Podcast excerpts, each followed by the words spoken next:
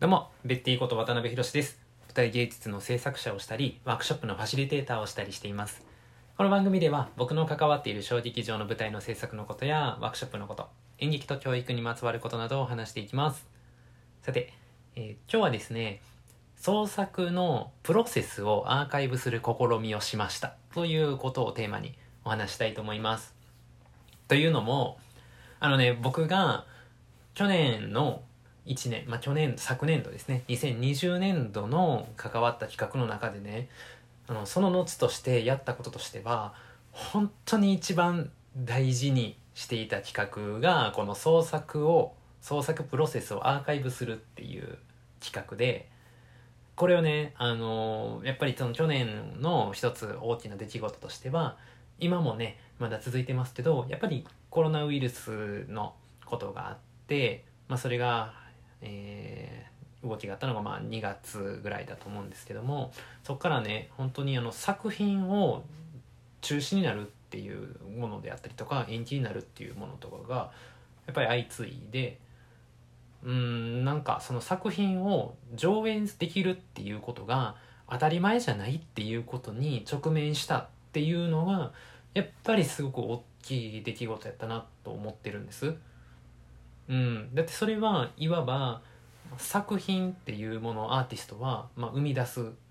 のを、まあそのまあ、自分の子供のようなに大事にしてね、えー、と作っ育んでいく作品っていうものをその生み出そうとしてるのに生ましてもらえない。そのここまでやってきたこととか考えてきたことこのモヤモヤはもうどこに行くのかと。だって発表できないんだから。いくら稽古しても考えても企画しても誰の目にも止まらず日の目も見ることもなくその作品という大事な子供さんは行き場を失っちゃうわけですよ。でも絶対そこまでに考えていたものとか作ってきたことを稽古とかもそうやしプロセスを試してきたこともそうやしそういうものは確かにあるはずでゼロになるっていうのはなんかちょっと違うんじゃないかっていう気持ちがあったんですね。だからその考えたこととかその創作段階で試してみたことそれは採用になったものとか採用にならなかったものとかも含めて作品が出来上がっていくまでの過程を映像とかテキストとか写真とかも含めて全部残そうっていうことを考えてやったんですよ。これが創作プロセスの記録アーカイブっていう企画なんです。でこれはほんま去年の4月ぐらいとかに構想をしてその時点であのその後でねあの10月と11月にもうやることは決まってたんで作品を。でもちろんね上演できるか分からへんけど10月と11月に上演をするっていうつもりで動き出していたのででまあそれでまあたとえ上演ができなかったとしてもそういう創作を作っていったっていう過程っていうものを残してそれを作品としてま発表できないかっていうふうに考えたんですよね。上演っていうものがたとえできなくても上演のプロセスっていうものを残していく。そしてそれが作品にもなるっていうようなことを、えー考えてやっていった中でじゃあその創作プロセスっていう記録のアーカイブをどういう形で発表するのがいいのか、えー形にどういう形のものがいいのかっていうものをねあのデザイナーさんと相談したりとかで編集にねご協力いただける方に入ってもらったりしてでもちろんその後の劇団員もほんまにすごく頑張ってくれたんですよ。でそれでねあのようやくねできたんですよ。ほんようやく。でねあの、まあ、ちなみにできたものっていうのは創作のプロセスがたどれるカード集。と演出の中谷和代さんが作品について語るっていうインタビュー映像。であと滞在制作の記録映像。実際どういうふうに滞在中過ごしていたか稽古していたかそれは生活と創作両方も含めてのその滞在制作の記録映像。そして、えー本番の上演映像。これがセットになったアーカイブ集なんです。どうですか？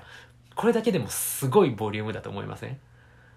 これねもうほんまに何重にも編集の構成が入ったりとかしてもう本当に編集チームには頭が下がる思いで一緒に頑張っていただいてまデザイナーさんにも、まあ、その後の毎回チラシとかアートワークのデザインを担当いただいている北海ゆり子さんなんですけどももう本当デザイナーさんにも粘り強くやっていただいてようやくね形として生まれたもんなんです。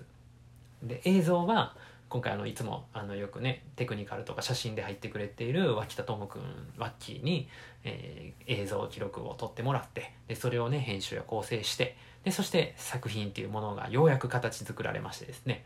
でこれをいよいよ、えー、その後のオンラインショップで販売が始まりましてえー、これカタカナでその後ストアーズで検索いただくと商品ページ開きますのでぜひ見本とかねご覧いただければと思うんですけどもうほんとかなりのボリュームになってます。今日実はあのこの関わった座組のメンバーの皆さんとお披露目会をやったんですけれどもやっぱりそのねあのメンバーもねすごいボリュームに驚いてたと思います。映像も含めでそのカードも含め。うん。やっぱりねあのその袋からねやっぱりすごくデザインワーク現れてると思いますしそのねもの自体を本当ぜひね手に取っていろんな人に見てほしいなっていう気持ちでいっぱいです。なんせその後の史上最高傑作が生まれた作品なのでこの風景に寄せてっていう作品その後の史上最高傑作だというふうに本当にやりきった時にみんなが口を揃えて言っていたものでございます。コロナ禍で生まれたその後の史上最高傑作の作品。本当これはまああのライブで見てもらライブで見てもらうのが一番なんですけども、えー、まあ僕たちとしてはその奇跡をぜひご覧いただいてライブをどんなものやったかって想像してほしいと思っています、まあ、想像してあれやこれやとね考えてもらえたら嬉しいなというふうな気持ちで思っておりますということでですね、えー、今日は創作をアーカイブする試みということをテーマにお話しさせてもらいました。最後まで聞いていただいた皆様、本当にありがとうございました。ではまた。